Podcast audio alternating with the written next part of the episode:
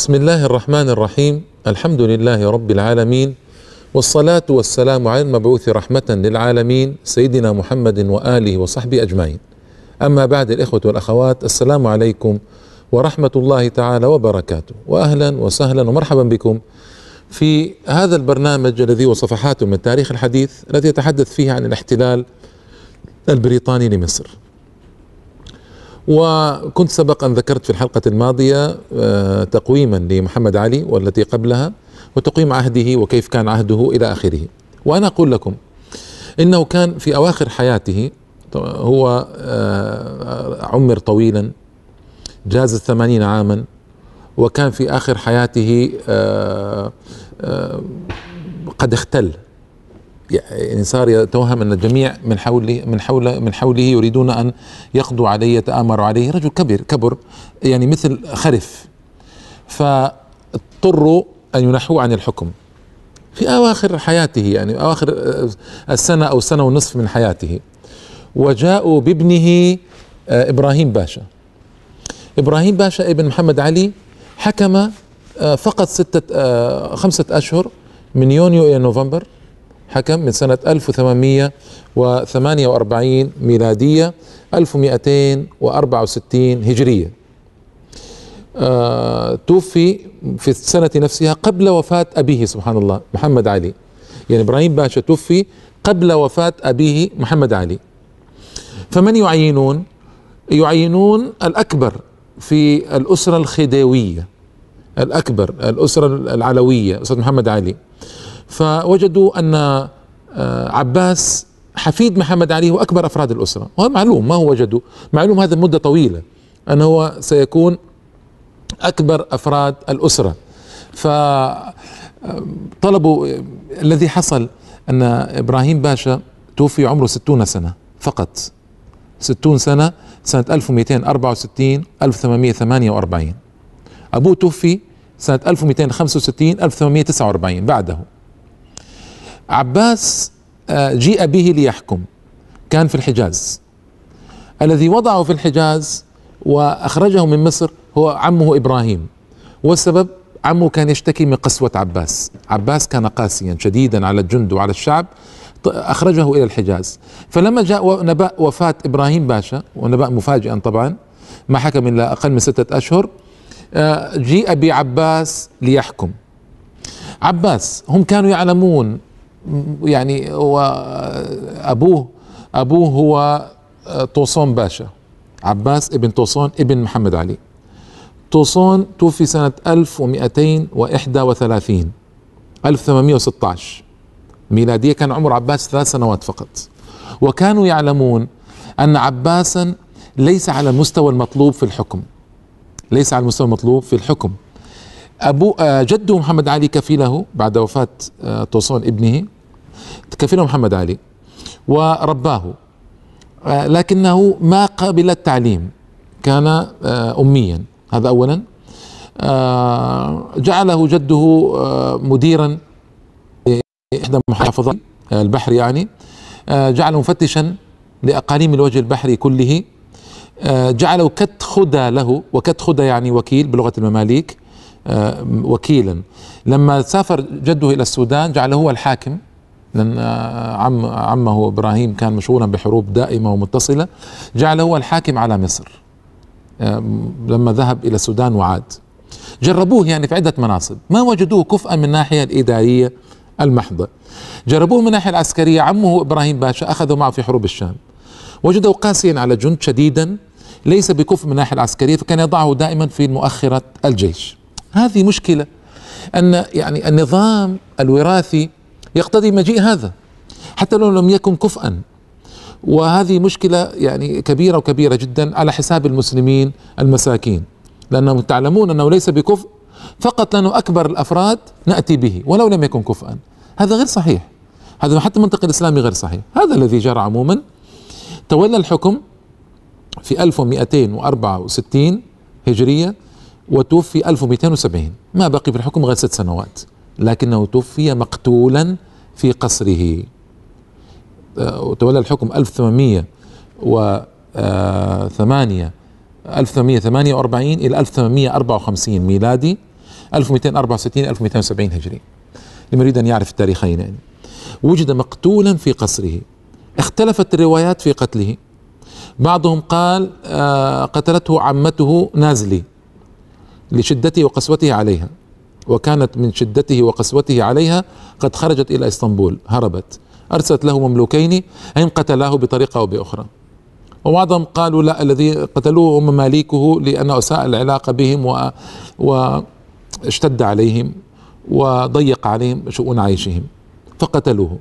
لكن المهم اتفقت الروايات أنه وجد مقتولا في قصره في 1270 من قتله ليس مهما لكنه وجد مقتولا.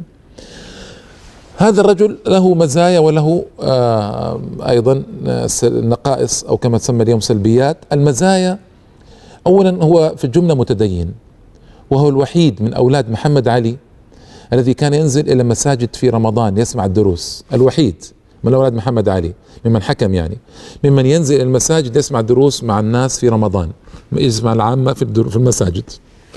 هذا اولا.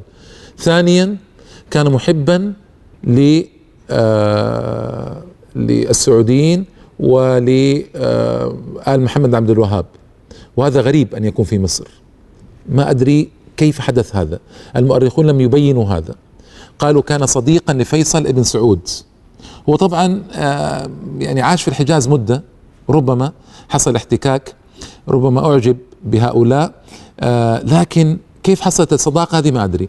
قالوا كان صديقا مقربا لرجل من ال ال اسمه فيصل ابن سعود أمير فيصل ابن سعود. آه ودامت الصداقة طوال حياتهما. وأيضا كان خرج آه أحد أسرة الشيخ محمد عبد الوهاب المسجونين في مصر هربه من القلعة أخرجه من القلعة وجده محمد علي كان خارج آه القلعة. ما أخبروه الخبر إلا بعد ثلاثة أيام خوفا من بطش محمد علي. لكن ما استطاع أن يصنع العباس شيئا وخرج هذا الأمير السعودي. ولا أدري أين ذهب هذا الأمير. يعني معلومات ناقصة وناقصة جدا لكن خرجه مهم هربه من السجن. أنقذه يعني. وهذه نعمة يعني أن جرت على يد هذا الأمير العباس ابن طوسون ابن محمد علي. وكان أيضا أحيا نظام الحسبة في مصر. فلا يجد احدا في الشارع وقت الصلاة إلا ويجلد هذا الرجل إذا لم يكن في المساجد وقت الصلاة. الذي لا يغلق محله في أوقات الصلوات يجلد ويعني كان يعاقبه. فكان هذا شيئا غريبا في مصر وجديدا في هذه الأسرة. ما كان معمولا به في زمن جده ولا في زمن عمه إبراهيم ولا في زمن طبعا خلفائه من بعده قطعا لا. الذين ربوا تربية أوروبية. فأحيا نظام الحسبة في مصر بهذا الذي جرى. لذلك بروكلمان كان يتهمه بأنه كان طاغية وأنه كان يزدري الأوروبيين وأنه كان يمقت التربية الأوروبية الحديثة وما نقم عليه إلا أنه كان يعني متدينا في الجملة. نقم عليه أنه كان متدينا في الجملة وهذا الذي أدى ببروكلمان إلى أن يقول ما قال. وإلا ما كان يتميز في طغيانه عن الأسرة أسرته بشيء كبير يعني. كان أشد منه قسوة صحيح لكن يعني كلهم يشتركون في الطغيان تقريبا. وأما قضية أنه كان يزدري التربية الأوروبية نعم التربية الأوروبية تؤدي بالناس إلى الميوعة وإلى الضياع ويؤدي بالمسلم إلى التخنث والتكسر والضعف وأن يقلد الغربيين في هيئتهم ومشيتهم وطرائقهم وأفعالهم بدون وعي بدون فهم هذه طبعا مكروهة ومنبوذة. وما كان يريدها عباس طبعا وكان يزدريها لا شك ولا ريب. عباس أقصى الفرنسيين لما جاء أقصاهم من ال ال الوظائف الكبيرة والحساسة. انتقاما لجده محمد علي حيث خذله الفرنسيون في معاهدة لندن والذي سبق ان حدثتكم عنها. ما وقف الفرنسيون موقفا قويا أمام الإنجليز وأمام الدولة العثمانية. خذلوا جده محمد علي الذي كان يعتمد عليهم فأراد أن ينتقم منهم فأقصاهم من الوظائف والمناصب الكبيرة. لكن استبدل بهم من؟ من هو؟ من هو أنكر منهم؟ الإنجليز. الإنجليز امكر من الفرنسيين وأشد مراسا في التخطيط البعيد ووضع الاستراتيجيات البعيدة للسيطرة على البلاد الإسلامية. وكان هناك قنصل في مصر بريطاني اسمه ميري. ميري هذا استولى على عباس. استولى عليه استيلاء عجيبا وأحبه عباس وكان ميري كفءا يعني كان كفءا وله مزايا فأعجب به عباس وأيضا عمق النفوذ الإنجليزي في مصر. عباس كيف؟ آه وهذه ربما تعد من جملة مزاياه أيضا وربما ينظر إليها الناظر نظرة أخرى. المهم أنه آه أنشأ لأول مرة خطوط السكك الحديدية وطبعا كانت إنجليزية. أنشأها تمتد من إسكندرية إلى القاهرة إلى السويس. يعني هذا التخطيط الأولي ما تم في عهده تم في عهد سعيد من بعده لكن المهم أن هذا يعني وفق عليه في عهده وابتدأ في عهده الإنشاء. وهذا الخط خط في غاية من الحيوية يمتد من الإسكندرية إلى القاهرة فتأتي بضائع تفرغ في ميناء إسكندرية وتأتي إلى القاهرة سريعا. عوضا كانت تأتي في النيل آه، في الترعة المحمودية إلى رشيد ومن رشيد تنزل في النيل وهذا يطيل المسافة ويعظم الكلفة فسار سريعا. والأعظم منه خط القاهرة السويس. آه، سكة الحديدية فإنه يخدم الحجاج ويخدم آه، البضائع والبضائع الدنيا كانت ترد إلى إلى السويس لتنتقل إلى الهند ومنها إلى أوروبا يعني.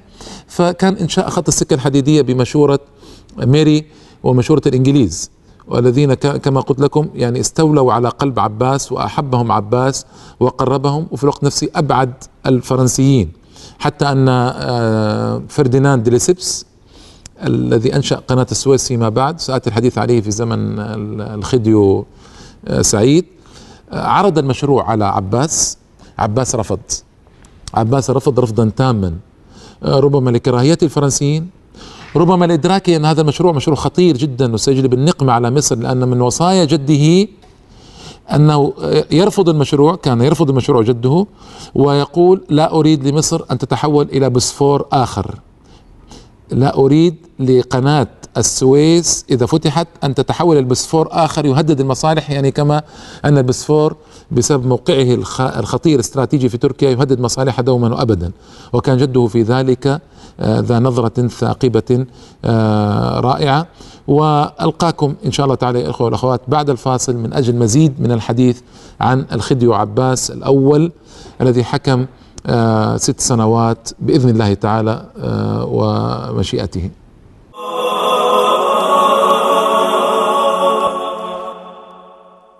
السلام عليكم مرة أخرى يا الإخوة والأخوات. كنت تحدثت عن بعض أحداث جرت في عهد عباس الأول.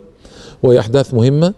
وأواصل الآن فأقول من أهم الأحداث أيضا التي جرت أن هذا الرجل كان غريب الأطوار غريب الأحوال وكان ينشئ القصور في مناطق بعيدة عن البلد. مثلا في القاهرة ما أنشأ قصره في القاهرة وفي المدينة أنشأه في منطقة اسمها صحراء الريدانية. وصحراء الريدانية هي العباسية اليوم في مصر. طبعا قلب القاهرة لكن زمان أنا أتحدث فالعباسية لماذا؟ لأن نسبت إلى قصره. قصر العباس عباس الأول في صحراء الريدانية كان فيه كان واسعا جدا إلى درجة أن فيه ألفي نافذة. القصر فيه ألفا نافذة ألفان, ألفان من النوافذ. فلكم تخيلوا عظم القصر إذن. وكان ينشئ أيضا قصوره في طريق السويس بعيدا و يعني الرجل ما كان يعني بعض الأحيان يتهم بأنه غريب الأطوار، هل هذا من تأليف أعدائه؟ لأنه كان يزدري الأوروبيين ويزدري طرائقهم وينظر إلى الفرنسيين بالذات نظرة سيئة، هل هذا بسبب شوهوا سيرته بسبب هذا؟ وخاصة أني قلت لكم أنه كان متدينا كان قد أحيا الحسبة كان بينه وبين السعوديين صداقة. فما أدري هل هذا من تشويه الأوروبيين؟ للأسف المصادر شحيحة في هذا الباب وما عندي فيها كلمة فاصلة. ليس عندي فيها كلمة فاصلة يا إخوة الأخوات للأسف الشديد. لكن هذا الذي ورد في التواريخ. كان يميل إلى إهمال شأن المدارس. سبحان الله ما أدري لماذا. ما كان يميل إلى تعليم الشعب المصري آه، مثل جده. وبسبب هذا اندثرت كثير من المدارس اللي بدأها جده سواء كان مدارس ابتدائية أو ثانوية أو مدارس العالية. وهذا غريب. تفكير عباس في هذا غريب وغير مفهوم. لماذا يهم شأن التعليم؟ وربما كان مثل سعيد أنا سعيد كان يقول أن الشعب الجاهل خديو سعيد من بعده أن الشعب الجاهل يسهل آه، انقياده ويسهل قيادته. فربما عنده هذه النظرة الله أعلم. والعجيب أنه أهمل أيضا المصانع. ما أدري هل هذا الإهمال تطور طبيعي بعد معاهدة لندن 1840 تضييق على الدولة المصرية أم هو أهمله آه، بعد عدم عنايته عدم اكتراثه؟ أيضا لا تسألوني لأن المصادر في ذلك غير واضحة على الأقل لي عندما بحثت عن هذا الموضوع. يقول مهندس إنجليزي زار مصنع بولاق ومن مزايا الكبيرة لمحمد علي أنه أنشأ المصانع كما قلت لكم والمعامل.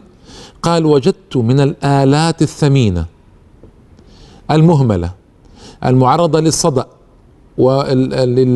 بلا يعني أن تبلى ما قيمته مليون ومئتا ألف جنيه مصري تقريبا.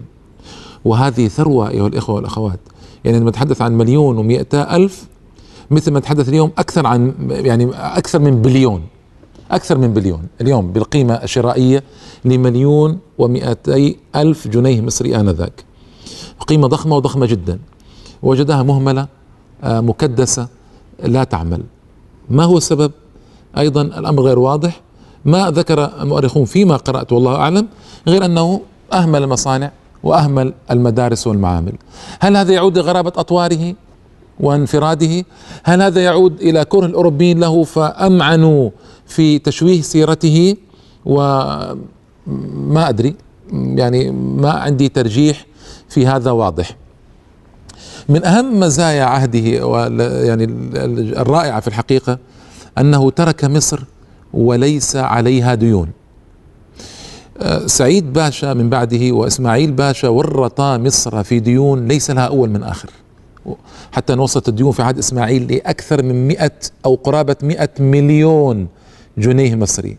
تتحدث عن ما يقارب الآن بالسعر الحالي 100 بليون تقريبا أو أكثر حتى. تصور هذا العدد الهائل آه، من والمبلغ الضخم الديون التي كانت على الدولة المصرية. يحسب له أنه توفي ولم يترك على مصر أي ديون وكانت في الجملة مصر في زمنه زمن رخاء وزمن آه، إقبال. وكما صنع جده محمد علي وعمه إبراهيم ما ترك ديونا أبدا. بالعكس محمد علي بدأ تقريبا من الصفر وأنشأ دولة قوية وترك دولة منضبطة إلى حد كبير جدا. بينما هو توفي أيضا ولم يترك شيئا على مصر من الديون بخلاف آه، عميه آه، عم عم بخلاف عمه سعيد وابن عمه إسماعيل ابن إبراهيم وهذه طبعا الديون هذه مشكلة سأتي بالتعرض لها يعني في الحقيقة مشكلة ومشكلة كبيرة وكبيرة جدا ما أدري لماذا تورطوا فيها على هذا الحد وسأتي على تفصيل هذا الأمر إن شاء الله تعالى. السكة الحديد التي أنشأها تحسب من مزاياه. لكن بعض المؤرخين ينظر إليها على أنها بداية أيضا لتحكم الإنجليز ومصالحهم. كيف؟ كانت السكة الحديد الأولى في إفريقيا والعالم العربي بالطبع. السكة الحديد الأولى في قارة إفريقيا كلها وفي العالم العربي هي الأولى طبعا. وربما يعني أقول ربما أن كان في العالم الإسلامي أيضا إذا استثنينا الهند والهند يعني كأقلية إسلامية لكن ما أظن في العالم الإسلامي كان هناك قاطرات قبل مصر. السكه الحديدية والدول الوحيدة القليلة جدا في العالم التي ابتدأت السكه الحديدية مصر آنذاك.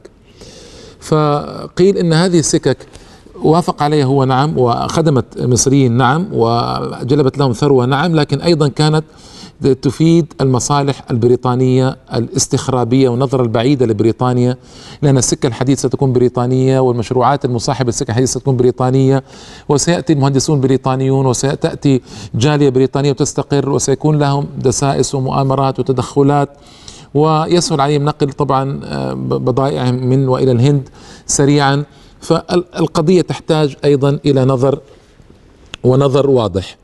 آه في الحقيقة من أهم السلبيات في عهد آه، عباس أنه قطع الصلة بأفراد أسرته لشدته وقسوته وغرابة أطواره ربما. يعني عمه سعيد الذي كان أصغر منه عمه أصغر منه آه، هرب منه وألجأه وإلجاه أن يذهب إلى الإسكندرية ليعيش هنالك. طوال مدة حياة عباس كان يعيش سعيد في الإسكندرية وكان سعيد هو ولي عهد ولي عهد لعباس كما هو معلوم أنه في السن يأتي بعد عباس مباشرة وهم يعلمون من سيكون ولي عهد مبكرا يعني. فعباس آه، حاول بكل الطرق مع القنصل ميري أن يتخاطب مع الدولة العثمانية ليغيروا نظام الحكم في مصر حيث يكون وراثي الحاكم يأتي بعده ابنه. يعني حاول يغير النظام. نكاية في عمه سعيد لكن ما استطاع. ما استطاع وبذل جهدا كبيرا لأن يأتي ابنه إلهامي ابنه اسمه إلهامي. يأتي بعد عباس ويحرم عمه سعيد من حكم مصر. حاول وعن طريق ميري القنصل البريطاني في مصر وتكلم مع الدولة العثمانية وحاول بشتى الطرق أن يحرم سعيدا وأن يجعل الوراثة في ابنه. من بعده ما استطاع. واستطاع ذلك في المستقبل إسماعيل باشا ابن إبراهيم حفيد محمد علي استطاع أن يقلب النظام إلى نظام في أكبر أبناء الحاكم ويغير وكان هذا التغيير طبعا آه، عامل سيء وسيء جدا آه، في الدولة المصرية كما سيأتي إن شاء الله تعالى. ساءت علاقته بعمه سعيد وساءت علاقته بعمته نازلي وهرب عدد من أفراد أسرته إلى الخارج وبالأخص إلى إسطنبول. لماذا حدث هذا؟ أيضا مؤرخون لم يذكروا ذلك أو لم يتوسعوا في ذلك إلا أنه كان قاسيا غريب الأطوار. لكن الإنسان القاسي الغريب الأطوار ما يقاطع عائلته الخاصة بهذه الطريقة وما يعامل الناس بهذه الطريقة لكن أيضا المعلومات قليلة. هل فعلا شوهت السيرة وبولغ فيها وضخمت بسبب كما قلت لكم كراهية الأوروبيين الشديدة لعباس وصفه وصفهم له بأنه كان متخلفا رجعيا لا يريد التوجه آه، نحو أوروبا. خاصة أن عباس طبعا آه، قطع البعثات قطع البعثات إلى أوروبا التي بدأها جده محمد علي قطعها هو. وهذا يدل على كراهيته الشديدة لأوروبا والأوروبيين وربما يدل أيضا على تخوفه آه، من هذه البعثات وما ستجر على مصر بعد ذلك. لكن إذا ربطنا بين إيقاف البعثات وبين إيقاف آه، بين قلة العناية بالتعليم وإهماله المدارس والمصانع من هذه الصورة كلها يصعب أن نقول كل هذا مختلق وعلى على عباس وأنه لم يكن كذلك. لا شك أن فيه هذا التوجه توجه إهمال التعليم بسبب عدم عنايته بالمدارس أو عدم فتح شيء جديد منها اطلاقا وبالعكس أغلقت مدارس آه، ابتدائية وثانوية وعالية ومدارس الصنائع كانت موجودة في عهد محمد علي أغلقت وأهملت وأخرج المدرسون الأوروبيون منها. يبدو أن كان له موقفا من التعليم واضح هذا خاصة عندما قطع البعثات يبدو أنه كان موقف كلي من التعليم لا يستقيم أو لا يتوافق أبدا مع موقف جده محمد علي. أنا قلت لكم ترجمة محمد علي أن الرجل كان يعني في الحقيقة متقدما على عصره رجل بعيد الهمة عالي الطموح آه، شديد الذكاء آه، آه، كون دولة في مصر بكل ما تعني هذه الكلمة. كون دولة ودولة قوية في مصر.